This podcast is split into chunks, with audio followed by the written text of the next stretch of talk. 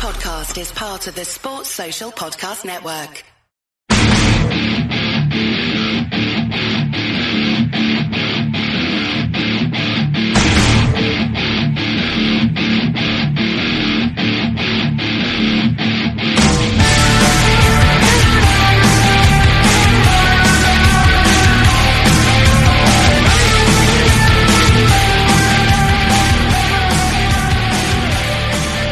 This is A View from the Bridge, official podcast of the Belfast Giants for kingdomofthegiants.com. Today is Tuesday, 20th of March 2018.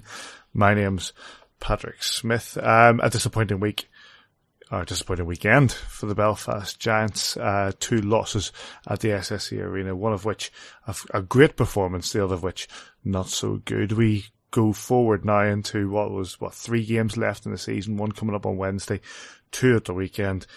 Call them what you want, the build-up to the playoffs, pre-post-season, or dead rubbers. It's up to you.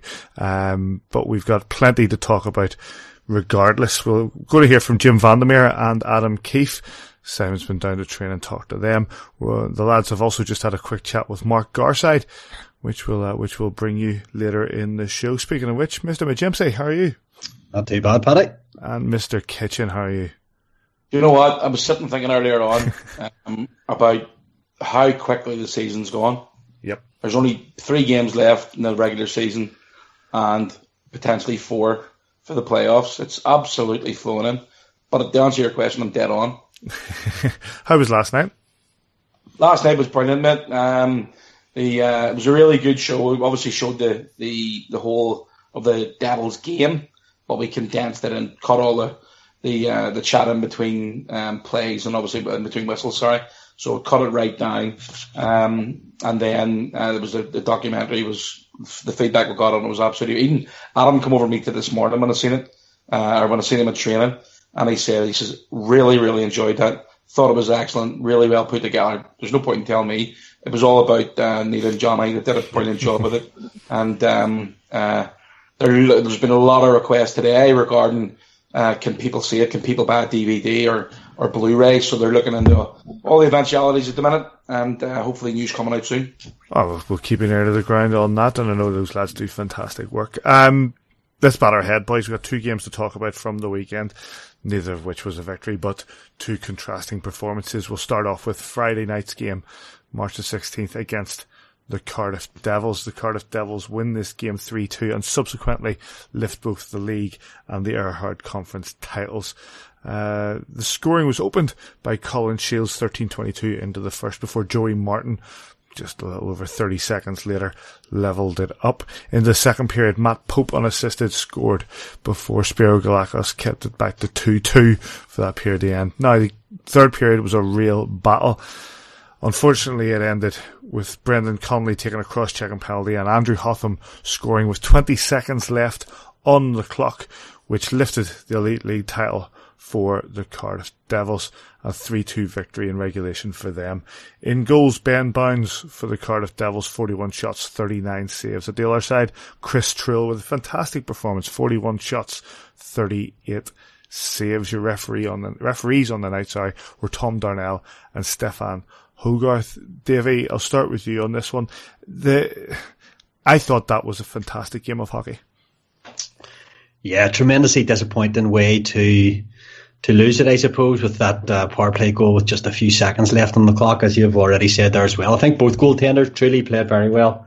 I think Bouncy played pretty well for them as well. And slugfest, again, of the...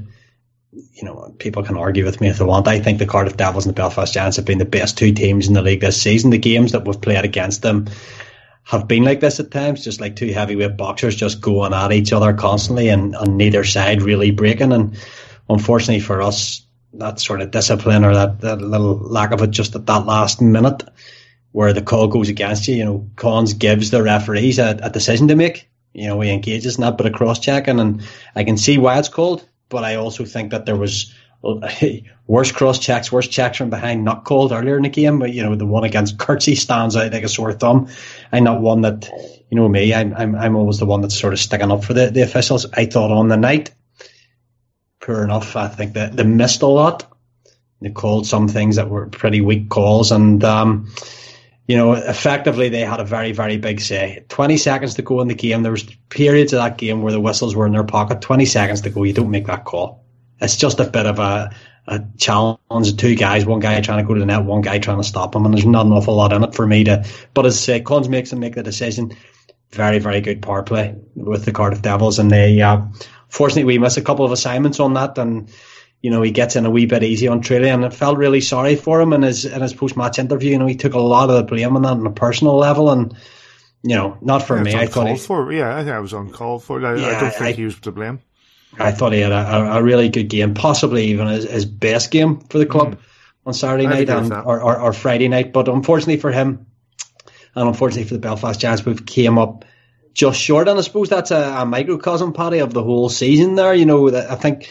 Our last 20 games, I think we've only won 9 of our last 20 games. So, like, we've really fell apart since the middle of... They're not fell apart. We haven't been consistent enough since the middle of January. And, you know, you look at how key losing Jim Vandermeer down that stretch has been, and even for his common influence on the ice, for his positional play, for how he tells other players to play the game and where to be on the ice. You know, so Big Jimbo coming back is going to be a massive fillip to us going forward. But...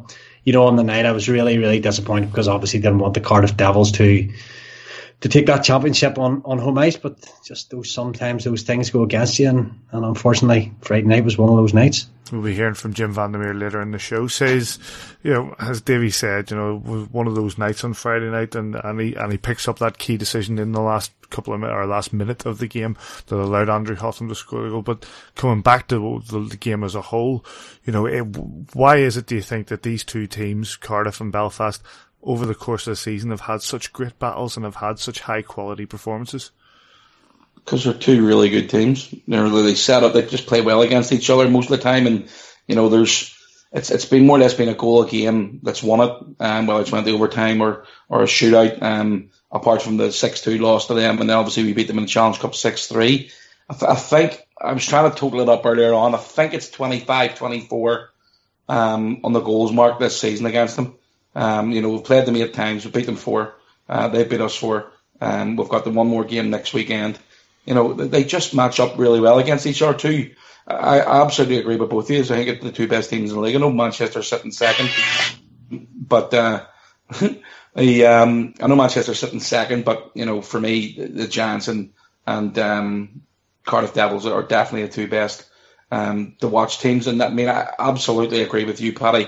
I thought Friday night's game was brilliant. It was for a spectacle for British ice hockey. If you put that on a DVD to sell it, it would sell, definitely 100% sell. It was absolutely outstanding. Had everything. You know, there was everybody was. I mean, Boundsy played really well. It was an unbelievable save he pulled off in the first period, which he'd no right to do. We absolutely, you know, played fantastically well in the first period. You know, got got the goal halfway through at first, and again. One of those things that we've done this year, we sort of take our finger off the pulse. We try and either, you know, relax and let somebody react very quickly, which the Devils did, or we try and go forward again and try and get another goal immediately, instead of, you know, just take our time for the next shift. Let's make sure they don't score in the next shift, which they, you know, it was a 2-on-1 old-man rush, and Trudy didn't really have a chance. And I thought that was probably his best game for us as well. I thought he was excellent. But... fantastic game of hockey. Devils, again, I had to congratulate them straight after the game, which was tough. I mean, that was really tough. But they've been the best team in the league again this year. You know, our matchups against them have been outstanding, as we've already said. You know, we lost our chance for pushing for the title against with the greatest respect, the lower teams. You know, Edinburgh's beat us, Milton Keynes, right? Dundee, Braehead, they've all beat us at least once, and that's where we've lost this league. And that's one of the ones where, is it a mental thing? If it is, then it's one of those things that Adam, as I say, he's a developing coach, he's a learning coach. I think he'll be much better at again next year, and the way he comes across and build up for games against the lower teams. But thoroughly enjoyed it. I thought it was a brilliant match, and as I say, congratulations to the Cardiff Devils. Cardiff picked up that title on SSE Arena ice, brought it back to a rousing reception at Cardiff Airport. Davey, are they worth the title?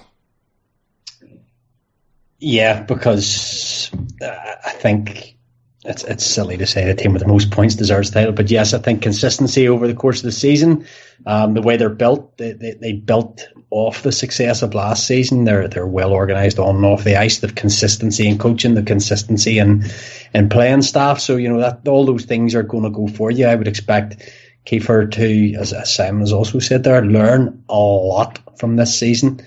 Not make radical changes to his playing roster, and there's going to be hopefully consistency in the off-ice staff as well then. So let us build again from the position we're in and take those small steps towards trying to get back to being a league championship winning team. Okay, the Challenge Cup's in the locker this season. That's absolutely fantastic. It was a prize that we wanted to win, and he set out and got silverware in his first season. So, you know, you've got to give him kudos there. But the Cardiff Devils have repeated, and it's a very hard thing to do. I think it's only been done 3 times since the EIHL, you know, was formed all those years ago. So it has.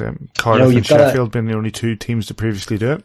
You've got to tip your cap to them and say that they've done very, very well, and they've got size, they've got good goaltending, they're mobile at the back, and they've got the likes of Joey Martin up front, who, you know, would grace any team of any era in the IHL and even the ISL days. You know, an absolutely fantastic little fox in the box, knows how to score, knows how to do a little bit of everything, wins face-offs, gets dirty in the corners when he needs to. So, you know, they've got real quality right throughout their roster, and much as that sticks in the craw to say it, you know. And yeah, they're worthy champions because, in my opinion, they are a hard conference where you're having to play.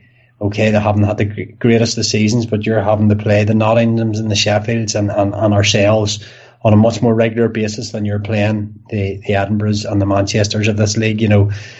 So from that point of view, to win it and come out of the hard conference is the hard route to take. So, you know, as I say, you tip your cap to them. They've repeated, and kudos to them. Absolutely. Just coming back to the game, says I'll let Davey have his say with regards to the incidents towards the end.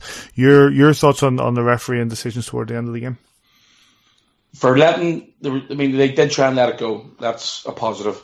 But for that penalty to be called when there was numerous other ones throughout the game that weren't called, and you know, are obviously blatant penalties, with 50 seconds to go in the game, it's got to be an absolutely nailed-on penalty. You know, Con's has definitely given him an opportunity and a decision to make, and he's made the decision to give us a 2-minute minor with as I say, 15 seconds to go, and it was really disappointing. But if you look earlier in the game, John Kurtz was cross-checked from behind, not a call. In the boards, by the way, no call.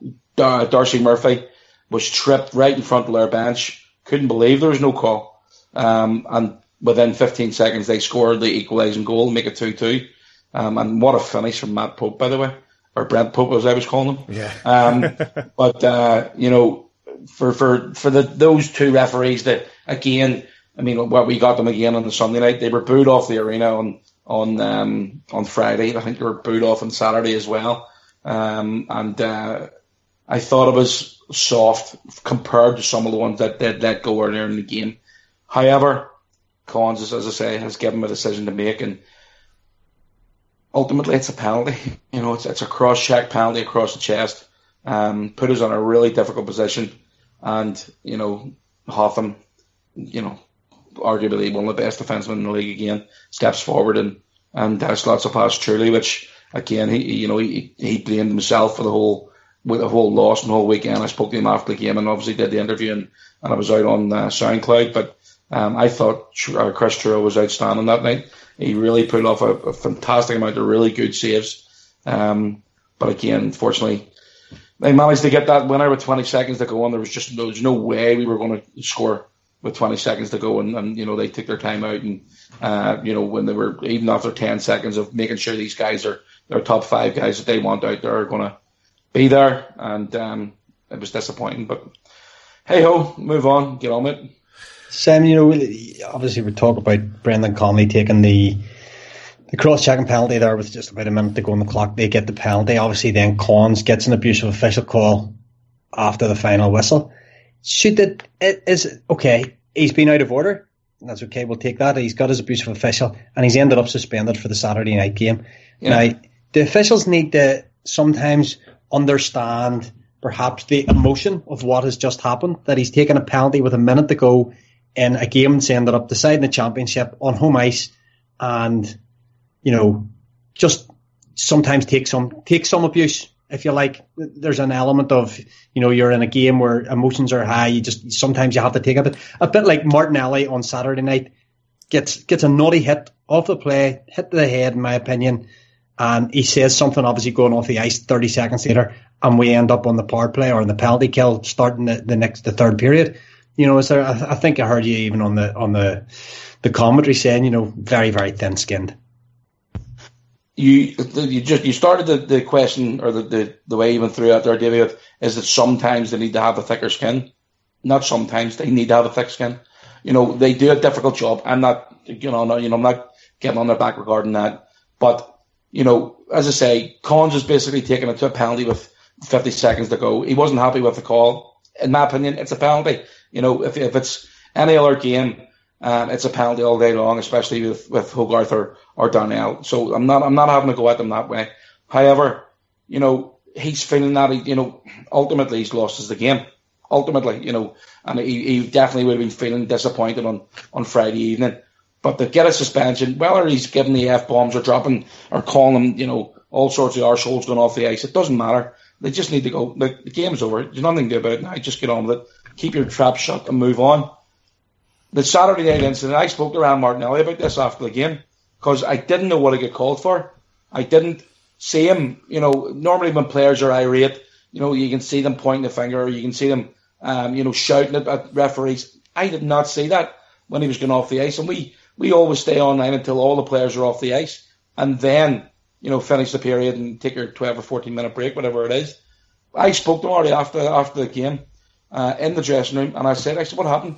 And he said, I got an elbow to the head, a blatant elbow to the head. They called a penalty.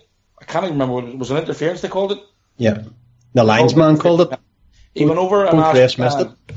Pardon me? Both refs missed it. The linesman called it. Right. Oh, that's correct. The Vitas Nikosevich called it. And he went over and he asked Stefan Hogarth. He said, I can't believe you only called a 3-minute penalty on that. Hoagie dismissed him, told him to go away. He said, we went and spoke to Darnell, said the same thing to Darnell, and Hoagie gave him a penalty because he was arguing. He basically turned around and said, I've just got an elbow left and head, which should be, I mean, at the end of the day, they're there to protect the bloody players, and they failed to do it on that occasion. They failed to do it the next night when Bergens left his feet and hit Spiro head as well. He got a 2+10, yes, but, you know, he should have been thrown out of the game. He wasn't even suspended. There was no mention of it. Did you say there was no mention of it today, Paddy? No, I'm just looking on the Dops. There's been no mention of Dops at all yet. You know, again, Dops is sort of starting to make some strange decisions. Obviously, it's not Lyle Seitz anymore because he was pretty even. But for me, those two referees, again, having them on the Saturday night, and then they went over and had another 2 games. Actually, they're refereeing tonight. 4 games in a week. They've refereed together. And I'm sure as hell they probably weren't any better tonight again. Disappointing. I thought that you know, again, when you're given a decision to make, all we're wanting to do is call the right decision. And it's ultimately, the most important thing of any hockey match is player safety. And Ryan Martinelli felt that they did not protect him on Friday night. They did not show any protection. And for the two of them to miss a blatant elbow in the head is bang out of order. Let's move on to St. Patrick's Day, to the Saturday night's game at the SSE against the Fife Flyers. And after a fantastic performance against the Cardiff Devils, unfortunately, with them winning, it took the last pieces of regular season silverware out of the hands of the Giants. And, well, let's say when we went into this game, you could tell it was a 5-2 win for the Fife Flyers. The Giants actually opened the scoring on the power play of Sebastian Silvestre before Charlie Mosey and Shane Stockton made it 2-1 at the end of the first to the Flyers. Peter LeBlanc made it 3-1 in the second period before Blair Riley shorthanded pulled one back to make it 3-2. 2. However, in the third period, a short-handed goal from Charlie Mosey, his second of the game, and Russ Meyer with an empty net rounded off the scoring at 5-2 and a sound win for the Fife Flyers. In nets, Jordan Maher, the backup, 43 shots, 41 saves. The other side, Chris Trill, 26 shots, 22 saves.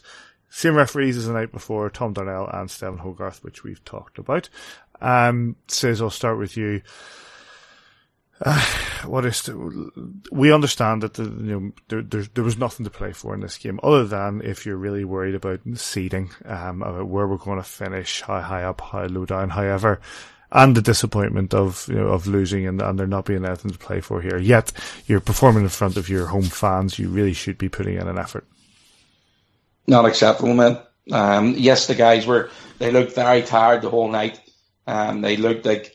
There was the night before the game against Cardiff zapped all the energy out of them, but you've still got to show a bit of passion, a bit of belief, and for me that wasn't the case on Saturday night. Fife came in with their backup goalie. We didn't work him hard enough.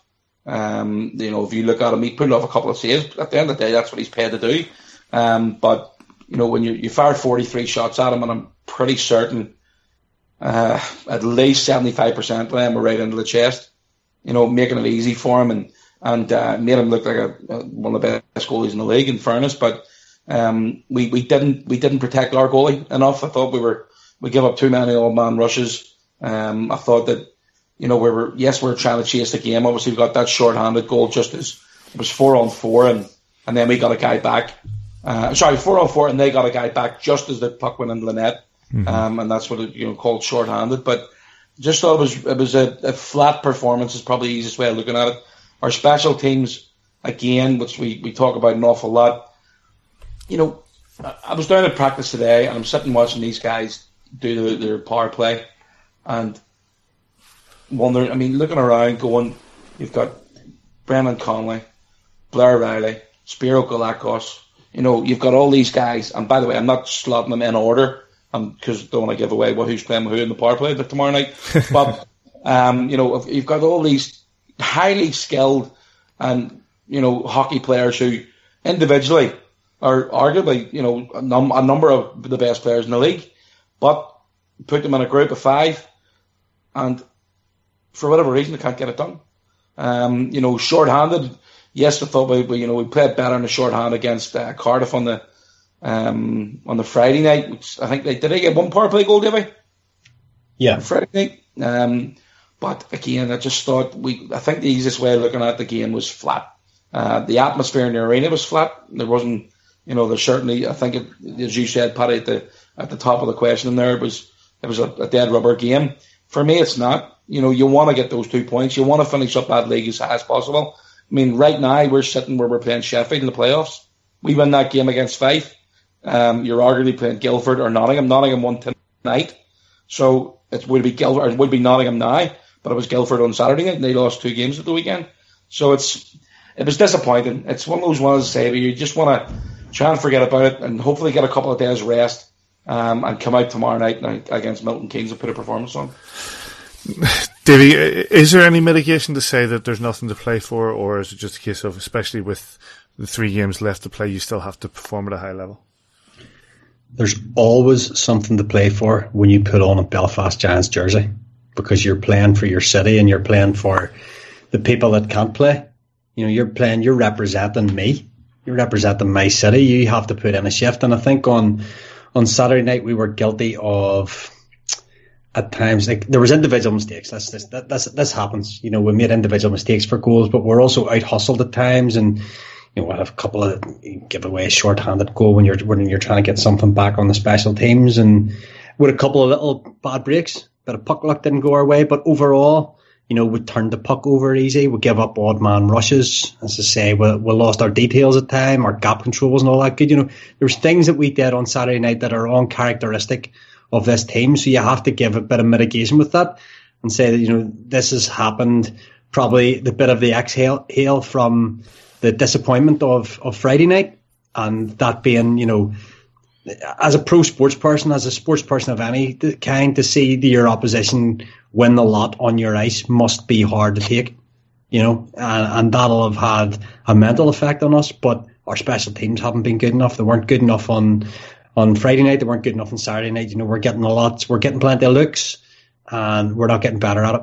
And that's just one of those things where we need our goaltenders to be our best players at times, and give us an opportunity to win games. And we have to score more than 2 goals at the minute to win games. And over the course of the weekend, you know, we scored 2 goals against the Devils and we scored 2 goals against Fife, and it wasn't enough. And I suppose the biggest disappointment there for me is the way we systematically destroyed Fife in their own barn. A hard place to go, just, 3 or 4 days previous? Yes. We knocked 8 goals past Maher. We got on them quick. We got goals behind them in the first period, and we never looked back. Whereas, you know, we still outshot Fife 2-1. I don't think it was a tragic performance. I think that we had enough in that game to win the game, but the individual mistakes, the turnovers, the odd man rushes, is what lost us the game. You know, we made bad decisions, and ultimately that cost us the points, and that's a hard 2 points for me. You'll look back, Simon talked earlier, and I think it was in the Cardiff game, about, you know, how we've lost to every team in the league, but we lost crucial points, the Edinburghs, the Milton Keynes, the Guildfords, the Fifes, and with the greatest respect, if you're going to win games, you've got to beat those teams. I think our special teams, for me, has been the biggest letdown of the season. You can't quantify these things, but I would say special teams have probably cost us over the course of the season 10 points. Very, very hard to quantify that, but just doing a little bit of statistical analysis, I would say it's cost us double digits in points.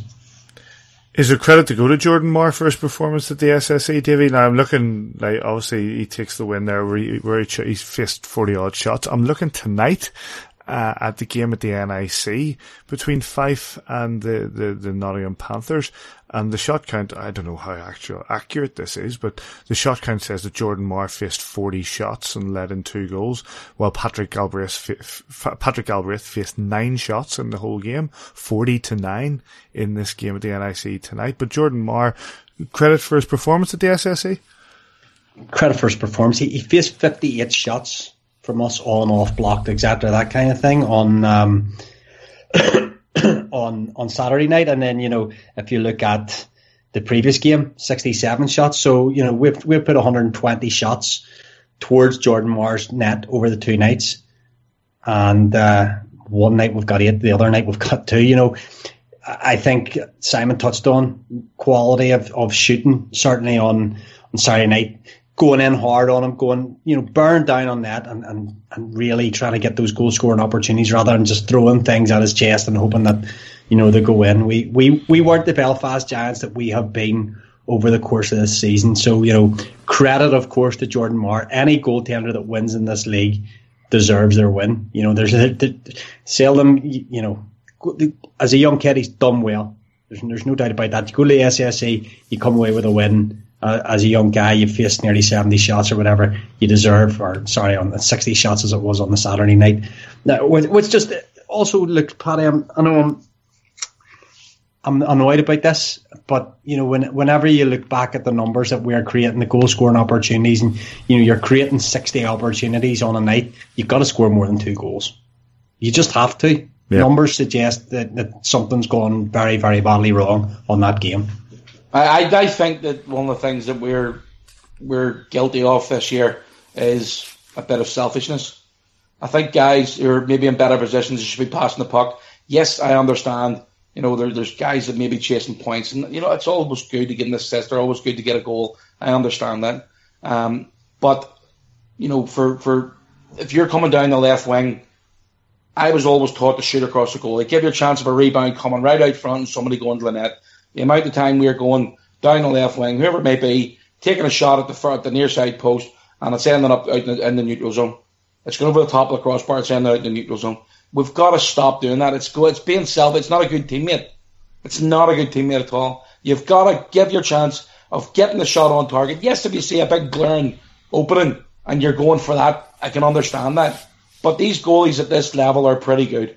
Let's be honest. Whether it's Jordan Maher or whether it's Jackson Whistle or whether it's Ben Bounds or whoever it may be, you know, these guys are playing at this level for a reason, and they're good enough to basically stop, you know, as you said, Davey, 90% of the shots that they're being fired at them or 100% of group shots being fired at them, sorry, they're stopping 90% of them.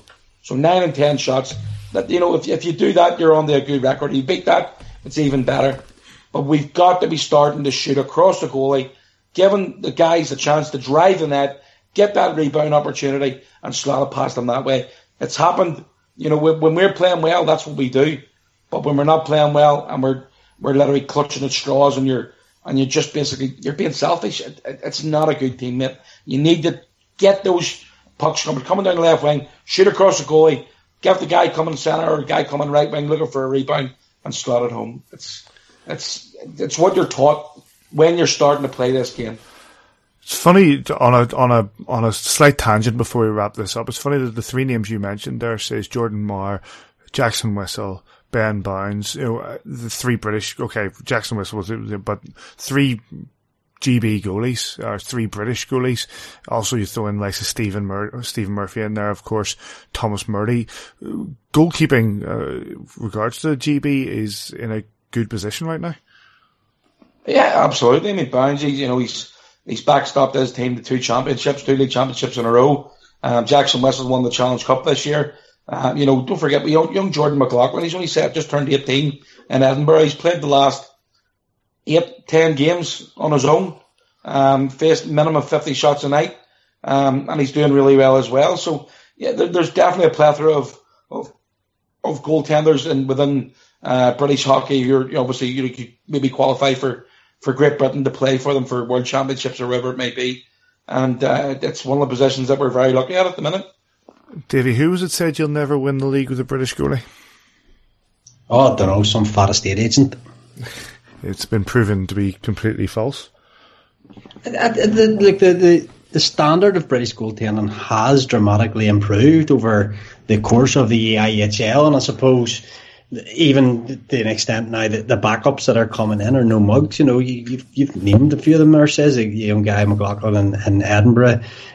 Day, Gospel, all these, Jordan Maher, roughly up in Braehead as well. You know, these guys are no mugs, and it's great to see. And the Belfast Giants obviously have got their Stephen Murphy and Jackson Whistle, and I don't know what the future for the Jahasic is, but he's in there doing. The problem with Jahasic, Davey, he's an import, mate.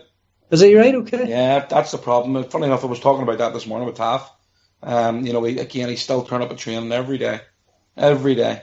Turns out there, he was out this morning again. You know, you've already got Trill, Dixon and Stephen Murphy on the ice this morning, and Jahasic's turning up. But he's an import. That's the problem. Did he play at Manchester? I think past. I thought he was playing Fife. Sorry, I interrupted you there. No, I don't know, mate. I really don't know. And there's another young guy now, I don't know where he is, Tom Hovell as well. You know, he was knocking about a few years ago there as well. I don't know what the sort of problems with the EPL, whether a lot of these guys are still playing or not. I would need to look a few of them up. But, the talent is there, and there seem to be getting more opportunities to play games over the last number of seasons as well. You know, it was once upon a time your backup was sort of, you'd do anything but playing, but now it seems to be a real push on getting them as much ice time as possible, especially in these games that maybe don't mean as much towards the end of the season, where maybe playoff places are secured. You can't change where you're going to end up, or you're maybe even trying to jockey for a better position, or dare I say a worse position, or you're out of the race altogether. And you can reward these guys with some ice time that, you couldn't argue that these guys probably deserve ice time more than anybody in their organisations. I actually read earlier on Twitter, Jordan Maher's brother Rennie, he got the goalkeeper of the year in Swindon. He was awarded at the weekend, and that's in the EPIHL or whatever you call that league below it. NIHL. So you're 100% right. There is there is the standard of goalie, and don't forget, you play with better players, you get better. It's not rocket science. I mean, look at some of the imports that are coming into the UK now, and they're top quality, and for this level. You're basically on the ice 6-7 days a week, and you're up against these players. You're going to get better if you have the right application and you put yourself into it. You're definitely going to get better. Right. Well, the highlights from the games, if you want to watch them against the Cardiff Devils and the Fife Flyers, are available from Belfast Giants TV and the Belfast Giants website and on YouTube. Let's go ahead with a couple of interviews. Of course, we're going to hear in a moment from the head coach Adam Keefe, but first, he's coming back this weekend. It's Jim Vandermeer. joined by Jim Vandermeer after training on Tuesday morning. Jim, looking forward to getting back in the lineup tomorrow night. It's been a while since you've been out there.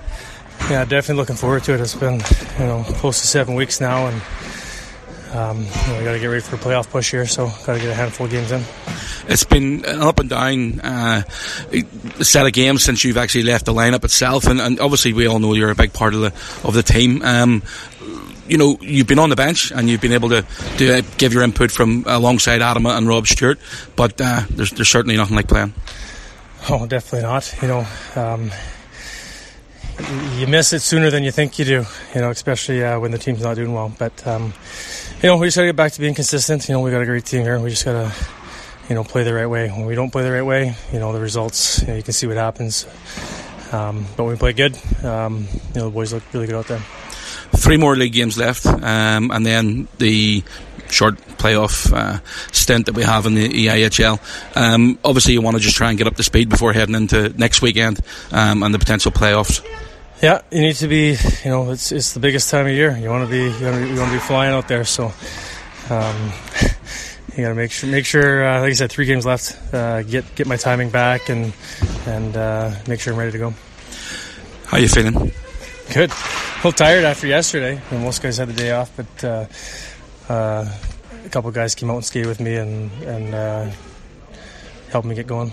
Got some fans in the background there just chirping you? Yeah, that's pretty funny.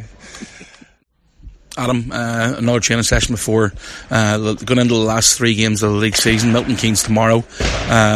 Disappointing weekend. Obviously, we had a really good performance against Cardiff on Friday night, and then the game against Fife on Saturday, which is probably erased from your memory already. Yeah, obviously, you're right. It was a disappointing weekend, but I was happy with our game on Friday versus Cardiff, and then Saturday I wasn't happy with the team.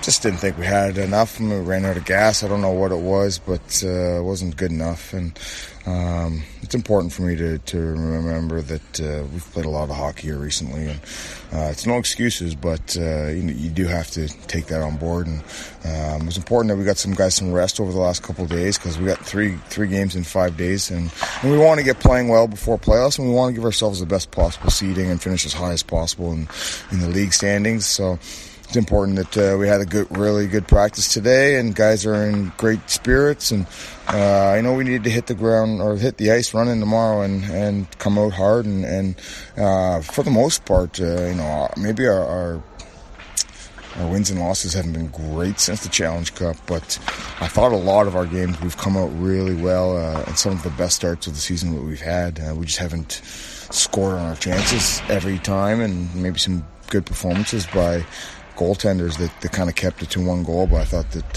for the most part our first periods have been great, so we do need to come out and play like that again tomorrow, and if we play the right way and we buckle down, and I think that we've gotten into some bad habits, have creeped back into our game since that Cardiff doubleheader when we had that devastating loss there in overtime, and kind of and then we had to set back after that with the Edinburgh and Milton Keynes. And so it's important that we get back to feeling good and playing consistently well going into the playoffs. It looks as if you're starting to get healthy too. Jim Vandermeer back on the ice today. We missed Jonathan Ferland last week. And it's just coming at a really important time. Yeah, it really is, and it's with 8 games in 15 nights, we knew that we need to manage our roster the best we possibly can, so that we don't go into playoffs with any more injuries. And if guys that are fighting off some injuries, it's important to get them some rest as well in this period. And it doesn't matter what lineup we ice, we should be able to win every game possible, and that's kind of the way we've been all season long. No matter who's out of the lineup, we found a way to get it done, and there's no reason why we can't get these next 3 done as well. So heading into this weekend, again, big game tomorrow against Milton Keynes. That's the rearranged fixture from the cancellation 10 days ago, or just over 10 days ago. And then this weekend against another trip to Cardiff and Dundee. And as you say, it's important just to make sure anybody who's carrying a little niggle is kept fresh for heading into the playoffs. Yeah, for sure. It's about managing your lineup as best we can. I think we've done a pretty good job of that so far, and we just need to keep pushing forward and get back to playing the right way, and rein our discipline in a bit more. And playoff hockey is that. It comes down to discipline, special teams, and the team that wants it more. And we need to rein all three of those in and make sure that we're firing on all cylinders Friday. Delighted to be joined this evening by another one of the giant guests that we've had over another week. So it's welcome back to View from the Bridge after a bit of a hiatus, Mr. Mark Garside. How are you? Oh, not bad. How are you? Very well, thanks. We've obviously with Simon on the line here as well, there, Garsh. So we'll crack on. It's been a bit of a frustrating season, I'm sure, for you. First off, how's the injury coming along? It's getting better now. I mean, obviously, I've not played since November 11th. That was the last game. I actually got surgery on it a month ago now. It's finally starting to improve. And obviously, 8th season in Belfast, I think you've only about 20 games under your belt. As you say, you went down with that injury in November time. How frustrating has it been watching the team over Christmas and I suppose over this last sort of month where the challenge kind of fell away? Yeah, I mean, it's frustrating in the fact that, originally when I first went down injured, I was actually told I'd be back within sort of 8 weeks, and then things didn't develop as we would have liked. I mean, that was the most frustrating point, probably around Christmas time. It was just, there was no way it was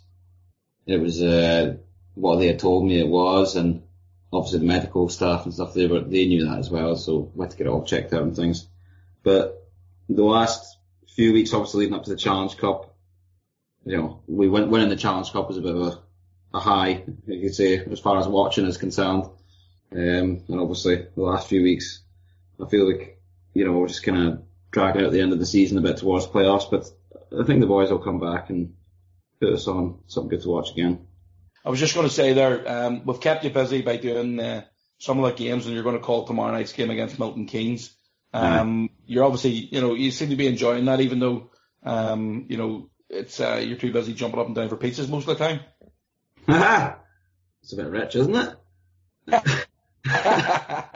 But you seem to be enjoying having a bit of crap on the webcast. Yeah, it does. It's good. It's good to actually, come to the rink and have an actual job to do. Sometimes you're just watching it. You kind of, the game just kind of passes you by almost. But yeah, it's good to come in and actually, I guess, give my opinion on what's going on. Yeah, maybe enlighten the fan a bit more about what's happening. It's always good. Let's get your critique on the new coach then. Garth, obviously Keefe coming in, played with him for a number of years there, and line mate with him, on that very famous heartbeat line for a number of years as well. And how do you think Keefe's getting on now that he's kind of, he's stepped full time behind the bench, albeit he's had a handful of appearances? Yeah, I mean, pretty good. Obviously, he knows it's his first season, and he said himself, maybe he'll make mistakes and stuff, but it's all about learning from him. He's quite humble about it. So, he's good coming at the start of the season. He went and talked to all the guys, told us how he wanted us to play, and had us all ready and prepared to go. So as far as putting in the time and the effort and the application, he's been really good. Mark, also, I mean, this year, as you've already touched on there, it's been a difficult season, especially since just after Jimbo went down 7 weeks ago. We've really let quite a few goals in that maybe we shouldn't, but with him coming back into the lineup tomorrow night and a few games left for the regular season, it's all about trying to gear up for the playoffs from this point forward. Yeah, and Jim coming back will be a massive bonus for us. I mean, obviously in the previous couple of years we've been really good with him in the lineup. He's very, he's a leader back there, and we need him in, pressure situations where, maybe we're not getting all the play our own way, and he's there, calm head, just getting pucks in, getting pucks out, playing, simplifying things. He's going to be good at coming back, maybe tighten us up a bit before the playoffs. And obviously you're working on the back end yourself, well, not at the minute, obviously being out injured, but the last couple of years now from, Walsh put you back on the blue line there. You've been enjoying yourself in that role? Yeah, I really enjoyed it. I mean, I think when Waltz came in, opportunities playing forward, sometimes there were kind of few and far between. Sometimes it kind of battled for a place in the lineup almost. And then the one game, I think I actually got a concussion that year, and I kind of had to work my way back into the lineup a little bit. And then one game we had towards the evening in Cardiff, I think, and then one of them, I can't remember, I think it was Mitch, got in a fight or something. So I ended up going back and playing D, and from there on, I actually really enjoyed it. I think it was more just to kind of built up sort of confidence over time, and then the amount I was playing as well, it was enjoyable. Do you think that it's, I mean, obviously the transition going from forward to D, did you think you would pick it up so easily? Because I'd say, I mean, it looks as if you obviously played D at some point when you're coming through the younger age groups that were in Edinburgh. I didn't really know how I would do, really. I just, to be honest with you, I was kind of just trying not to make mistakes to start with, and that's kind of the main job of a D-man almost, just stop the opposition, limit your mistakes, and, play simple. That's kind of what Wally wanted me to do, and focusing on that probably helped me transition quite easily. I was known I could skate, so kind of falling back on that was a bit of a help. And we have had this season our struggles in the face-off dot. Something that you prided yourself on, the team lacking, I suppose, a dearth of natural centre men, a lot of wingers doing the job in there, and I'm doing okay. But is that something that you've noticed? Is it something the guys practice? Is it something that you can give advice on, or is that just something that's just a natural ability, I suppose? I think it depends. Sometimes, when I played centre and Doug was the coach and Paul Airy as well, he used to always tell me, we need you to be winning all. That was basically a big part of my job, was winning a lot of face-offs, especially defensively and the penalty kill and stuff. So the guys that will be doing that this season, like Fairley, a lot on the penalty kill, those guys will be out practicing at the end of practice. They'll be specifically doing that, and they know when they go into games that their one of their main jobs will be to win those draws. As far as this season as well, obviously, Dustin John is really a natural centre, and he's been injured a lot as well, so it's kind of hampered us in those kind of circumstances. This season, it was announced there last week about the British squad being put forward for the World Championships. Obviously with yourself and Stephen Murphy down injured, there's only 2 Belfast Giants being selected this season, and that's something we've had a lot of spaces within that GB setup over the years. Yeah. If you look around the league now, Mark, who do you think? I mean, obviously, what I'm trying to say is we need to get younger now on the British side, because there's some guys won't be around forever. Although you wouldn't think that the Colin Shields is slowing down. He's over 60 points again this season. Yeah. But looking around the league, is there anybody that stands out for you that maybe as a teammate? You'd be very happy getting them into Belfast. I mean, there's obviously a couple of guys. The boys watch tomorrow night would be sort of Lewis Hook. I spoke to Nicker, and he was saying, he's got some talent, so he may be one to watch over the next few years. Obviously, Liam Kirk's doing really well for a young kid. Whether he actually stays in the UK or not, I think everybody in hockey hopes he goes and plays in an actual hockey country and see how far he can take it. But young Brits now in the league, they really don't get the opportunity, like me and Ben O'Connor and, players like Matt Toll. There was only 10 umpires at the time. Me and Ben both played in Edinburgh in an important situation, so it allowed us, although we went, we didn't always win, it gave us a chance to develop, and that's kind of been lost from our league in the last few years, so it's quite difficult to kind of pick up young players now. That's one of the things we had a chat about in the webcast a few weeks ago. You obviously spending a year, or at least a year in North America, as have a lot of the guys who are in the league this year, or not this year, but in the last few years.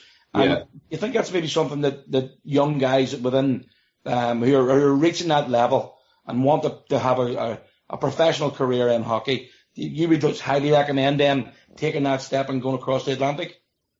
Well, now without the EPL, I think really if a kid wants to go, it doesn't have to go across the Atlantic. They can obviously go play in sort of Sweden or, Central Europe or something, but the difference in standard once you get to sort of 14, 13, 14, it just starts in those hockey countries because they put so much more into it. They start pulling away, and if your kid stays here till 18, it's very unlikely that, it's not impossible, but it's unlikely that they're not going to be given as good a chance to develop as if you go to North America or if you go to Sweden or Finland or whatever. What would your own thoughts be on that, Garth? You know, whenever the EIHL sort of first formed, however many, close on 15 years ago now, I suppose, it, as you say, with the import numbers being lower, it was more, I think, the raison d'etre of the EIHL at the time was to be a developmental league and supposed to have a bit of a feed in from the EPL. But as the years have gone on, the product has improved, as have the Brits, but the import level is now up to 14, and there's not the same requirement for those sort of Brits to be squeezing in the squads. Is that a, you know, good thing for the product, bad thing for British hockey? You know, you converse that with GB went and got a gold medal last year.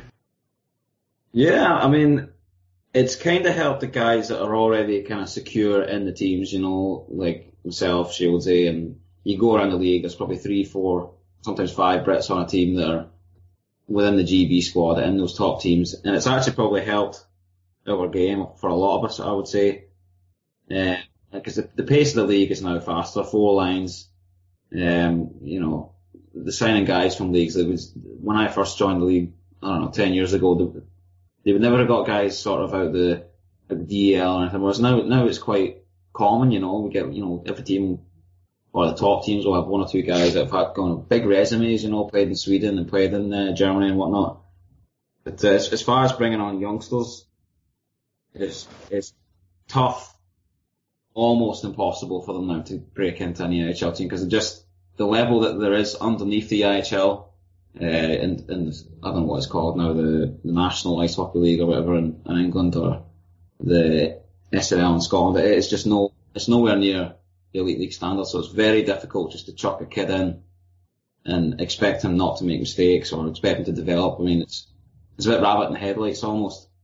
But as far as the Elite League is concerned, it's not really, they don't own or run any of those other leagues underneath them, so it's very difficult for them to as a sort of self-interested organisation, to really care about that. They just, you know, it's a business. They have to make their business, their product good so that people want to come and watch it. And the way that they've made the import numbers now, that they're obviously quite happy with that, with the product and the kind of growth that they've had in the last few years. You train, well, not at the minute, obviously being out injured, but you know, you train on a daily basis with the likes of Adam Robinson, Ross Hancock, Stevie Eccles, and these guys. You know, Stevie Eccles went across the water, absolutely burnt it up, but does that not emphasise the gap between these junior leagues and the EHL? You say, you know, you're asking a guy like Stevie Eccles, who, as I say, did really, really well in a junior league, to come in and play on the same ice as a Jim Vandermeer or a Calvin Elfring. You know, the gap is actually staggeringly big at the minute. Well, it's significant. It depends on what league you go and play in Canada. Like, if the kids are going over and I'm not sure what the import rules are like, but I remember when I was there, I came back after playing midget, which is basically, I think it's under 17s or under 18s or whatever.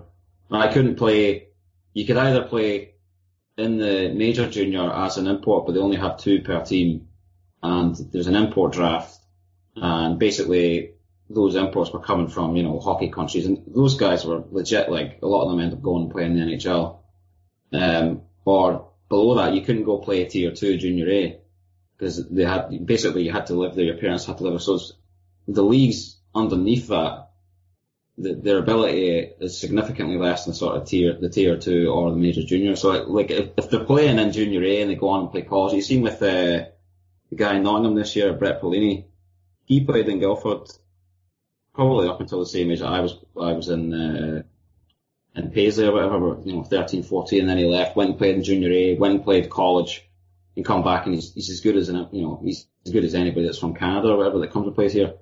So it depends on what league they go out there and play in, and obviously if they stay here, it's very difficult for them to kind of make that jump. You played your first 4 seasons in the EIHL over in Edinburgh. Yeah. And, you know, this year, again, it's been another tough year for Edinburgh. They've had a lot of ups and downs. You know, I know they beat Belfast Giants twice this year, once in the league and once in the Challenge Cup. Yeah. But, you know, they continually have problems every day. You know, after Christmas, usually, it's been a real difficult season for them, and this is no different.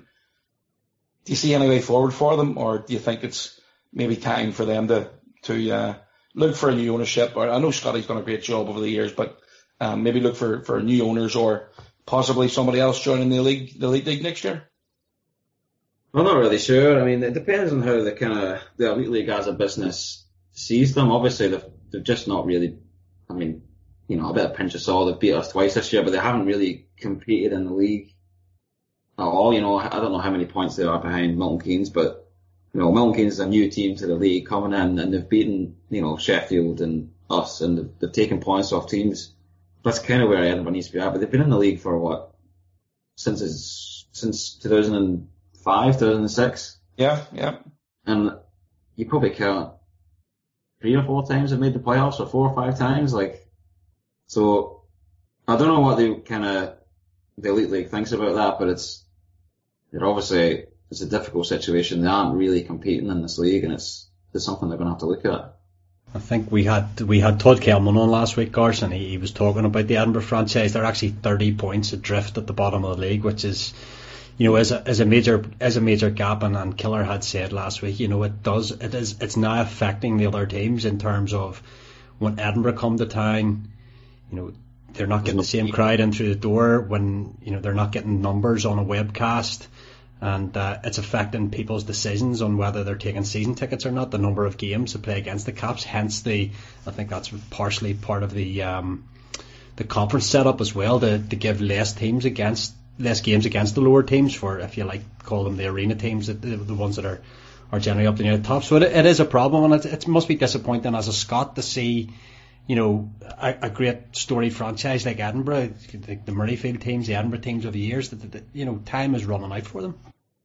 Yeah, I mean, obviously I played there for 4 years, so I kind of hold them, a little bit of affection for them still, but it's just, they haven't really gone anywhere since I left, and as far as, you know, financially or sponsorship, or, you know, obviously they play in that old band, but it's they're in a difficult situation. Either the league has to step in and, you know, give them help, or whether that's they take a stake in the club and then, you know, push it to sponsors and stuff in Edinburgh, or, you know, they might look at just switching a franchise in and out or something. But, you know, they've obviously been in the league a long time now, and it's this season, you know, it was a couple of seasons ago they ran out of money and a couple of guys left, and that happened the first year I was there as well, actually. 3 guys left around February, and I remember playing a game against Nottingham, and it was, we had 2 lines, and our 2 centres were me, and I think I was either 17 or 18 at the time, and Rostov Glacier would have been 19. So and they've just gone down to Nottingham and basically done the same thing again. That's, you know, 12 years later.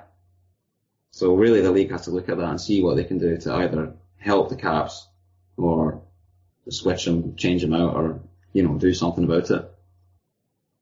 Mark, obviously your season has been blighted with injury, and it doesn't look as if you're going to get back before the end of this season, sorry.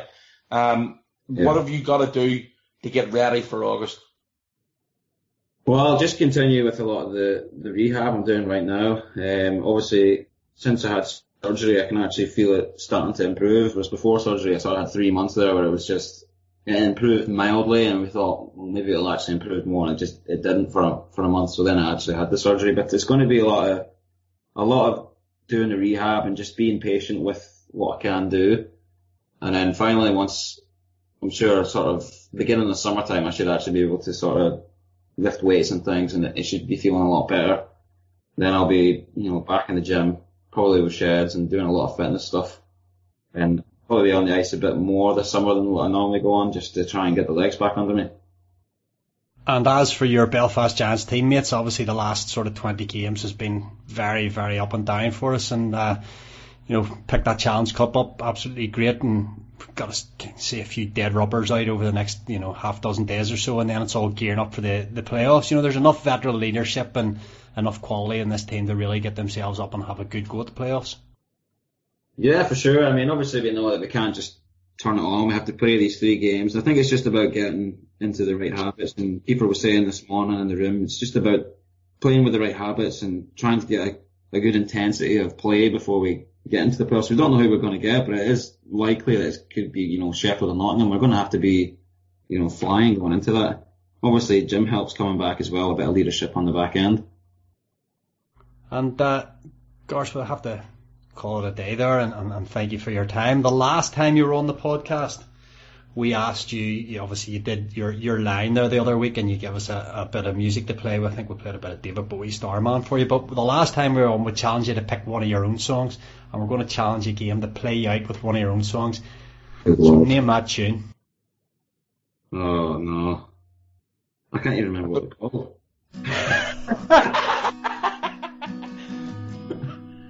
We'll play Moment in Time, or Moments in Time. That'll do. That one. It's been a while. On that note, thanks very much, Mr. Mark Garside. Cheers.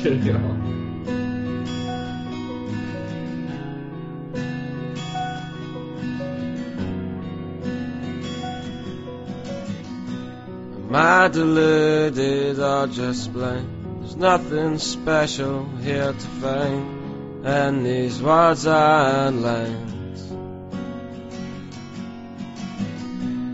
Past can't change, now it's dead. Everything we have done has led to this moment in time. And I ask myself what I've been doing all these years. Where am I going? Why am I really here?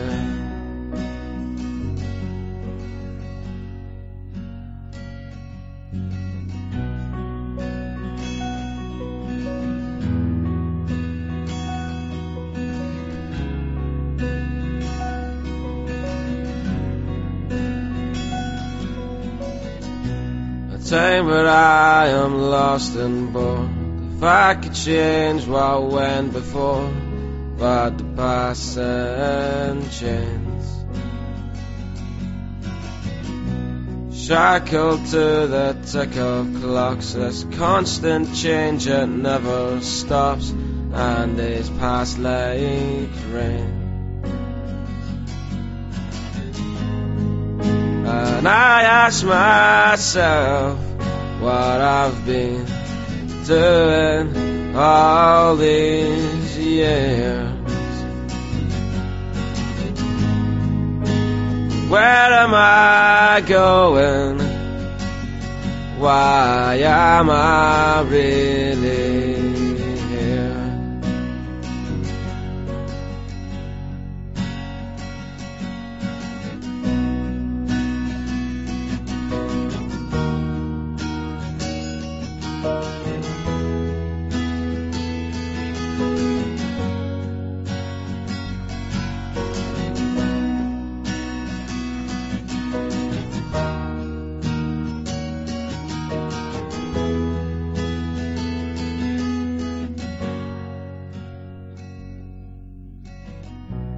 Wonder what my future holds. What is beyond this crossroad? Will I ever know?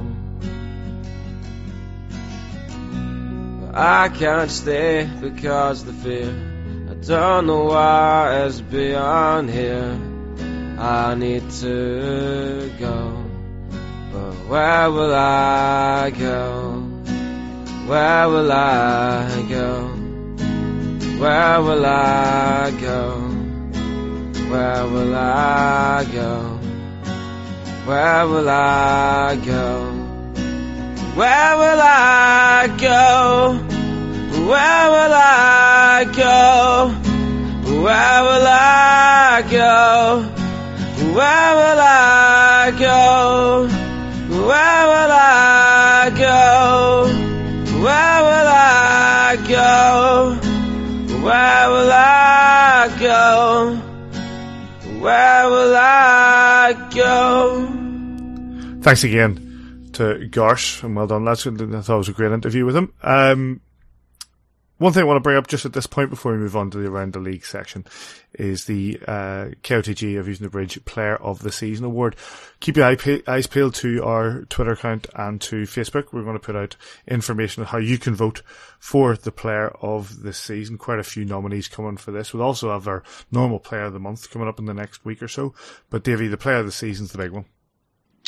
Yeah, it's something that's been awarded right since day one of the Giants. Was it Shane Johnson maybe picked it up in the first season? Shane Johnson was the first one that was a T-shirt. Way back when it was just a T-shirt. It was a nice little award that the players have picked up. Blair Riley last year, Benny won it the year before, and some good names on that. And there's some great nominations this season. You look at Sylvester with nearly 40 goals, and Brendan Conley and Darcy Murphy, Colin Shields 60 odd points, and then you go to the back end and Martinelli, near plus 40 over the course of a season. Spiro, who for me has just been lights out, serious man crush going on there. I wish Mark Garside had more than 20 games, because I think he'd started the season really well again. And then our goaltending has been really, really good at times. Jackson Whistle's been outstanding. Murph obviously went down really early in the season, and he had to carry a lot of the load, and obviously Truly coming in and doing well. And Dicko's been in there as well. We played 4 goaltenders this season, and they've all done pretty well, and it's going to be interesting. That is a vote we do by email, isn't it? It is, yeah. So it's a secret rather than the Twitter ones. Obviously, the Player of the Month for March will be coming out in a few days as well. So a lot of voting to be done. Vote early, vote often, eh? It says who would be your leading contenders for the Player of the Season. My Player of the Season would be Spiro Goulakos. Yep, agreed. When he's fit and when he's in the game mode, instead of obviously earlier in the season he was a bit losing the rag a wee bit and obviously getting suspended. I know some people say that he got 10 flipping hits to the head and all that crap, most of the nonsense. But Spiro's different gravy, mate. I just think he's absolutely top quality, and I hope we can hold on to him for next season. And I know he's got his view and what he wants to do, but if we can hold on to him the next season, it's definitely we'd be better off with him than without him. He's top quality. I just think he's outstanding, to be honest. And yourself, buddy? I'd have to agree. I think it's going to be a full house. I think Spiro Goulakos has been brilliant this season. I think, considering how much maligned he was, and not just by other fans, but by us as well. We got at him early in the season in regards to the penalties he was taking, the misconducts he was taking, but he sort of calmed that down and he turned himself into one of the premier D-men, if not the premier D-man in the Elite League. You've also got to look at like a Steve Saviano and Ryan Martinelli. There have been so many top performances in the team. I'm glad we picked up at least one piece of silverware. Hopefully we'll pick up another piece of silverware, because considering the high level that some of these guys have been playing at this season, it was well deserved. But yeah, if you put my neck to the chopping block, it would be Spiro, I think, for it. But I'm going to put out the information on how you can vote for your Player of the Season, be it Spiro Goulakos, Steve Saviano, Colin Shields, whoever you want to put your name down. It'll be done via email. Keep an eye on at AVFTB and on our Facebook page, and we'll be putting out the information on that later this week and presenting, and hopefully being able to present it before, well, maybe the playoffs or whatever.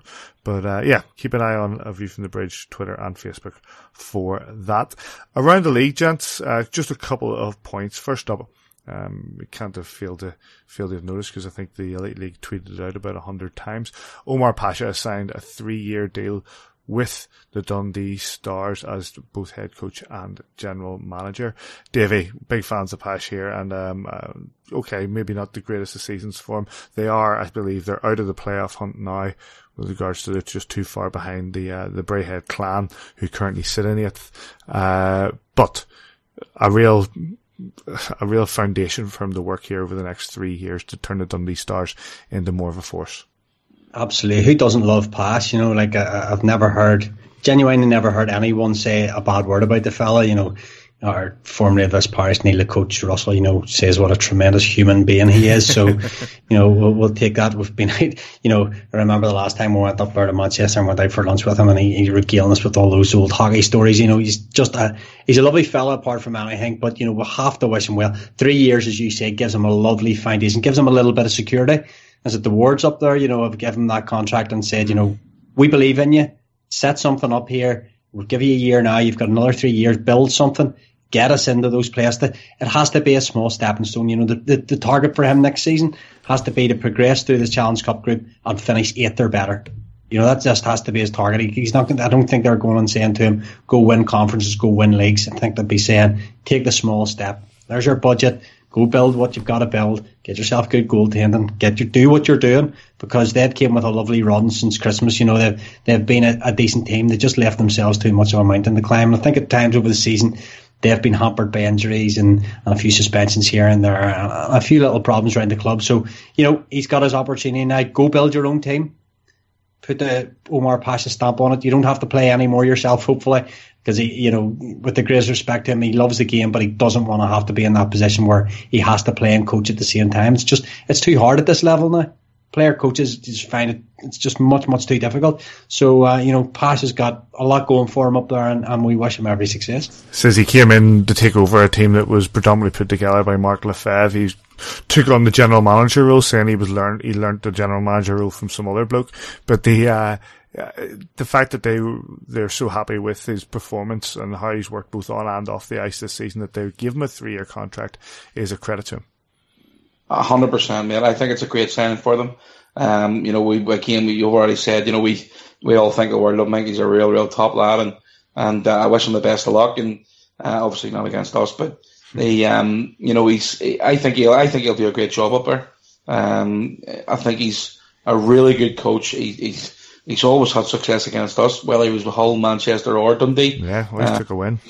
You know, and I think he's a really good coach. I think he's a really top lad as well.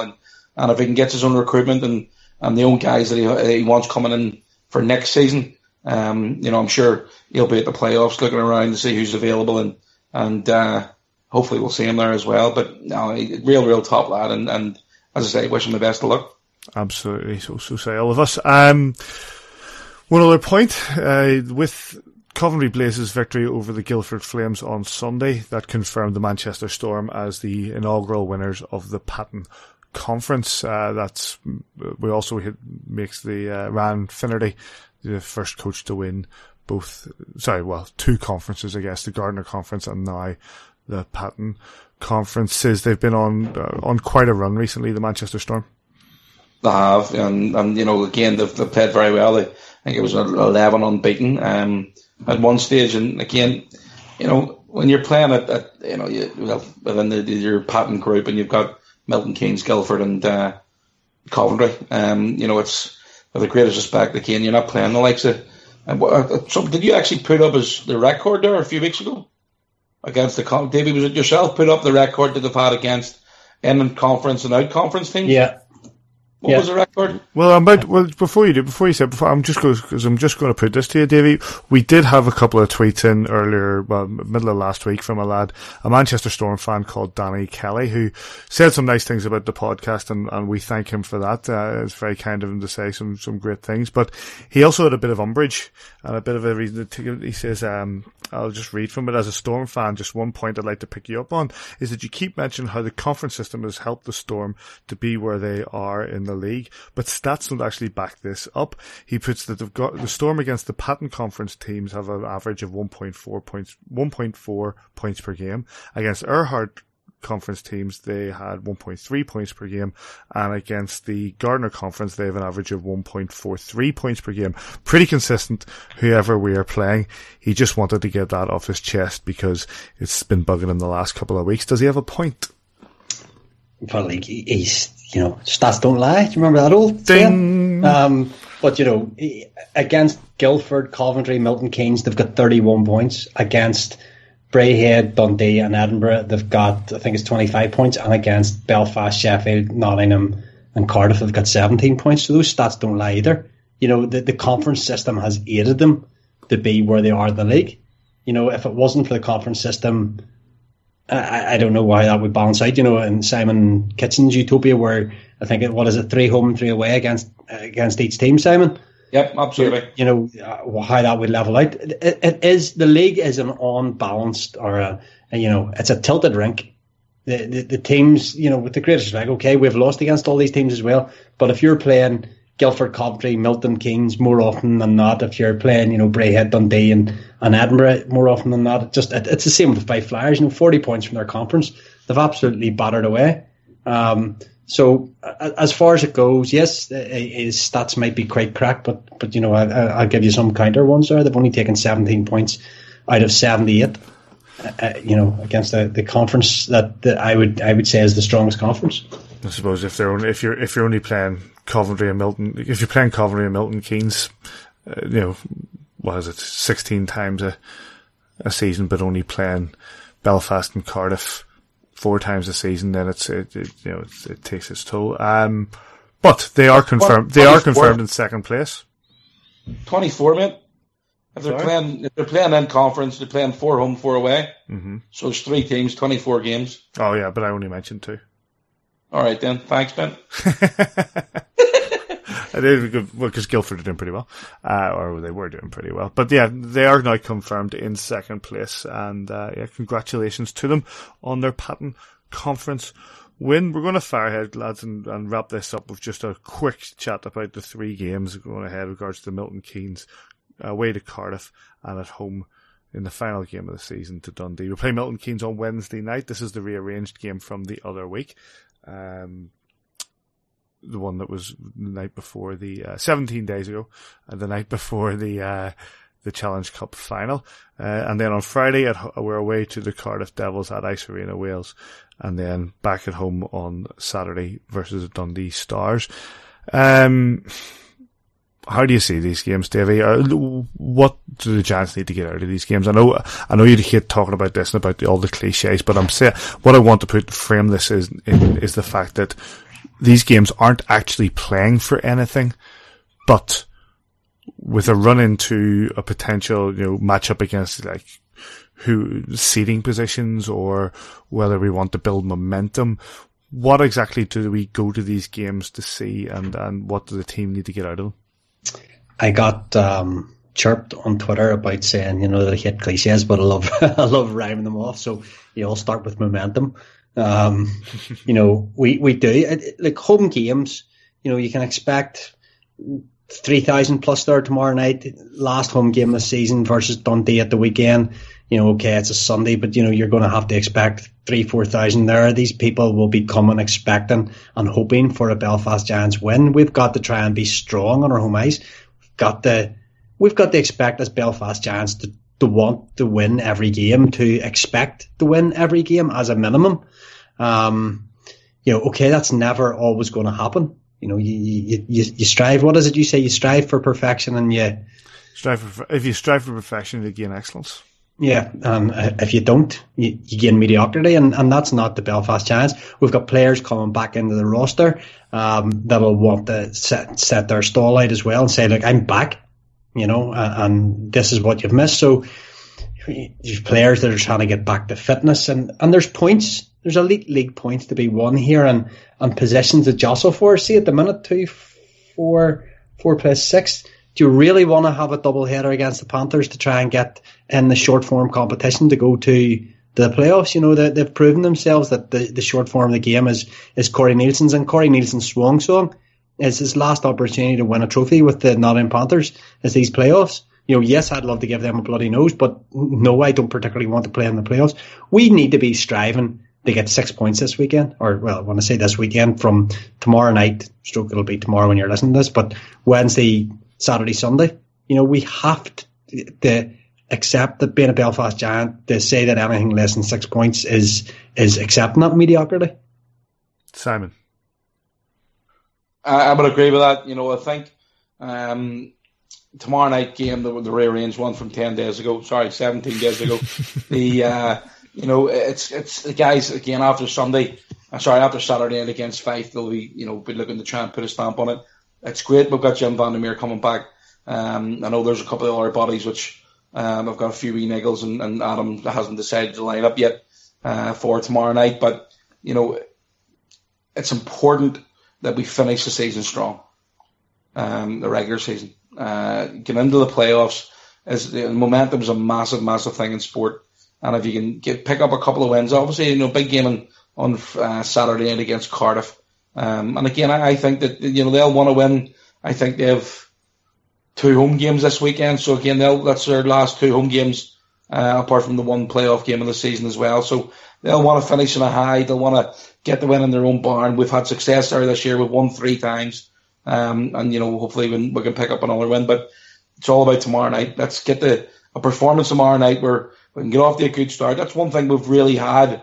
You know, if you look at it more or less every game this since the Challenge Cup, we've started really well, more or less. You know, we've had some really good first periods. Who was it we outshot? Was it 20-5 the week before last? Braehead, wasn't it? Braehead. You know, that was one of the best first periods I've seen all season, and then we switched off.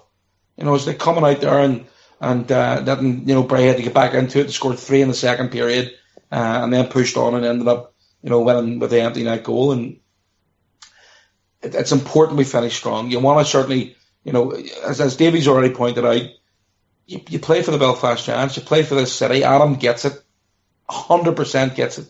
And he'll want to win. He'll want to win these 3 games. At the end of the day, the players don't come out to lose.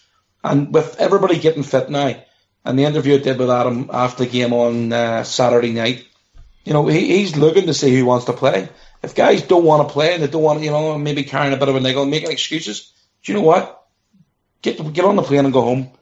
If you don't want to play, go home. If you do want to play, you bust your balls for the Belfast Giants. You've only got 7 more games left. And then you can enjoy your season. There's too many guys on against Fife the other night who looked like they'd switched off. Season's not over yet. 3 regular season, hopefully 4 in the playoffs, and then a nice shiny trophy come the 8th of April.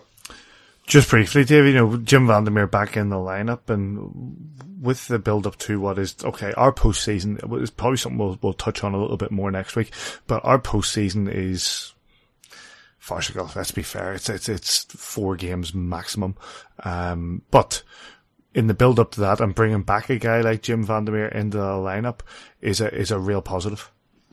Oh, it's huge. If nothing else, you know, we'll have to go with 5D the other night, just with, you know, Jackson Whistle obviously being out, and you lose that import slot. Truly comes in the nets, and you know, we end up going 5D, and that takes its toll as well. You know, Spiro took a lot of penalties, Marty's taking penalties in the game, and suddenly you're down to 4D, you're down to 3D, and you know that you've got to factor that into the loss against the Fife as well. You know, guys, Benny having to play probably more than 30 minutes the other night. You know, you've got D-men trying to fill in when those guys are, you know, sitting for penalties as well. So it's not ideal that you're down to 5 bodies. It's always preferable for me anyway to have 6 on the back end. And, you know, a Rolls Royce, you're bringing in a Rolls Royce here, and Jim Vandermeer, you know, a guy who's would be on any All-Star team if he had played all season. If he's not due it anyway, you know, Sis talked earlier about Andrew Hotham and how good he is, and Hotham purred the other night. You know, he was really good in his own end, and then he comes up and scores a wonder goal at the end.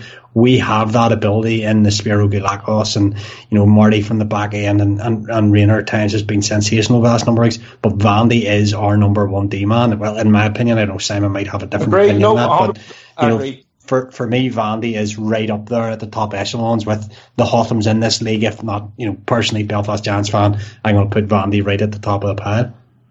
Simon? Great. I think Vandy's just different gravy. He was on the ice this morning. It doesn't look as if he's missed a beat. It was an optional practice yesterday. He was out there, and a few guys come out, and I think it was 8 or 9 yesterday. He skated as well, and you know, he's just top notch. I think it's you know, it's like a new signing coming in here. Obviously, with only 7 potentially games left, it's just like a new signing. If he can, you know, get you know, it's difficult to get into game shape, and it's difficult to play coming off nothing to 20, 24, 25 minutes. But I think he's absolutely top notch. And one other thing I want to say: how good was Jeff Mason on Friday night? Oh, brilliant! Mm-hmm. He was unbelievable. You know, and I know he picked up a bit of a niggle and missed Saturday. But I thought over the last couple of weeks, he's got better and better and better. And I hope he's reconsidering for maybe looking for another season, because I thought, again, in the cup final, he was brilliant. Yeah. And a couple of games after that, he was, you know, he played really well. But I thought he was unbelievable on Friday night against Cardiff. And as I say, hopefully he's maybe reconsidering hanging the skates back up again and forgetting about that retirement plan. Yeah, it's one of those things that we've had this over a number of seasons now, where guys have came in as the extra import. You know, Benny last season, 50. You know, Mace has played 35, 40 games. He's chipped away with a few points, you know, here and there. I think he's maybe at about 10 points for the season, but you know, that's not his role anymore. He got an opportunity, a lovely breakaway opportunity there the other night. He gets the shot on goal. You know, he's starting as the confidence of playing more and more games. And over this, since Christmas, he's played, you know, the lion's share of the game. So, it's, as you say, Jeff Mason, to be back in Belfast for another season is almost a no-brainer.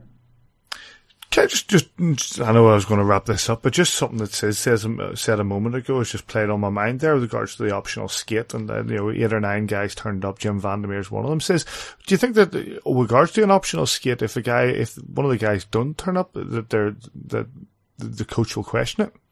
No, it's just it's purely like they don't think. You know, I'm no way suggesting commitment regards that, but you think, you know, running into the postseason, you throw out an optional skate. You want the guys to be working. Look, again, optional skate means that the ice is available if they want to go on. The majority of guys turn up. They go on the bike. They go, you know, they maybe get a massage. They maybe go for a bit of kicking about and behind the, you know, when they do their warm up and stuff like that. So the majority of guys turn in. It's not as if they just go, look, I'm not even going anywhere near the rink today. The majority of guys turn in. So some of them go skating, some of them do other things. You know, some will go into the weights room that they've got in the locker room. So, you know, it's not the matter of just not turning up on a day and taking a day off.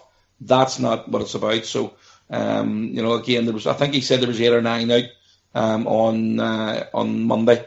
And again, you can still have a bit of crack, and you know, 8 or 9 guys on an optional skate.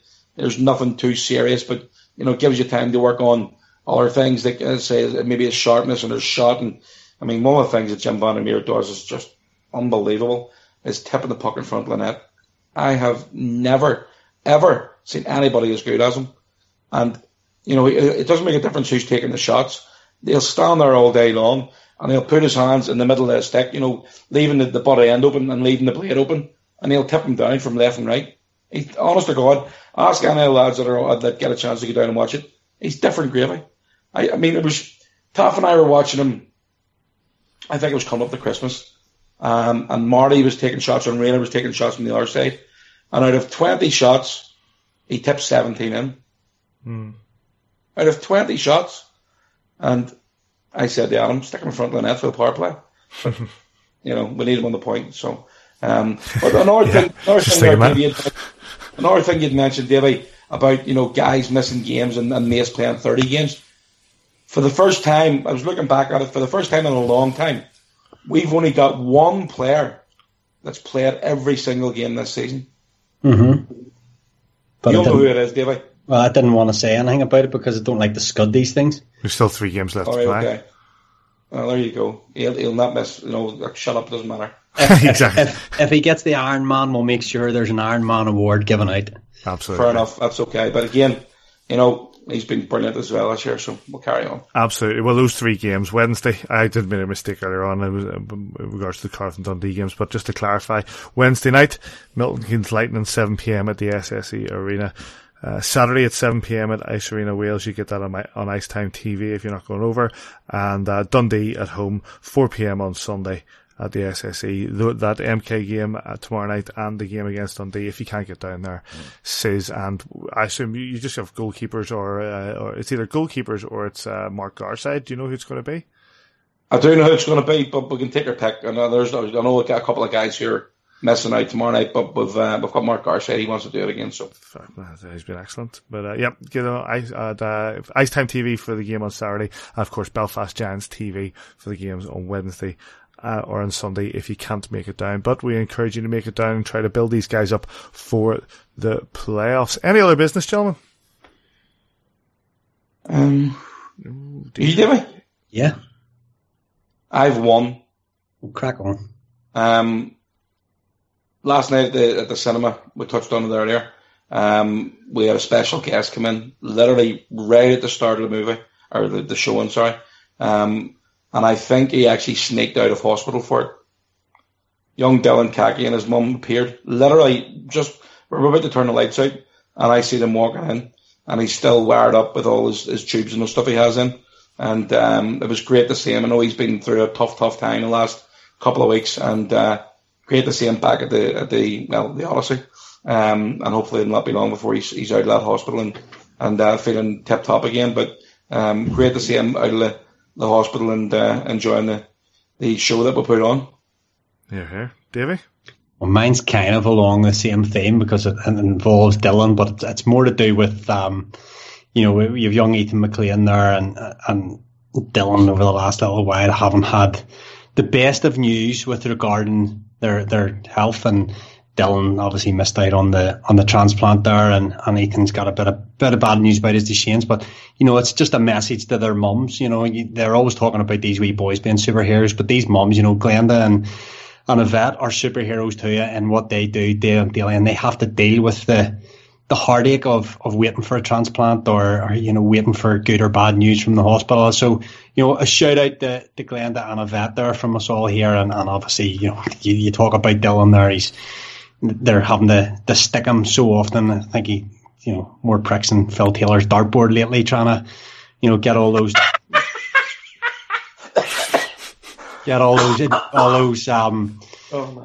cannulas into him. So, we hope that we see them back in the SSE as soon as possible, and it's great to see them at every opportunity. But big shout out to their mums there, and hope they're keeping well too. Absolutely. Good shout there, boys. Right. No, there was no TFAs this week, because basically I didn't have the time to put it out there, but we'll bring that back next week. Those three games, Milton Keynes, Cardiff and Dundee, Wednesday, Saturday and Sunday. If you can't get down to the SSE, Belfast Giants TV is where you go, and Ice Arena Wales. That game is on Ice Time TV. Thanks to everybody who's got in contact through the week at AVFTV on Twitter, Facebook. We've got our website, we've got our email. Keep an eye out for the Player of the Season award, which I'll put online in the next day or so. And Davey and Simon, thanks very much for your time. Oh, it was a pleasure. Thanks to Jim Vandermeer, Adam Keefe, and of course to Mark Garside. Wherever you are this weekend, we hope you enjoy your hockey, and we'll catch you here next time on A View from the Bridge.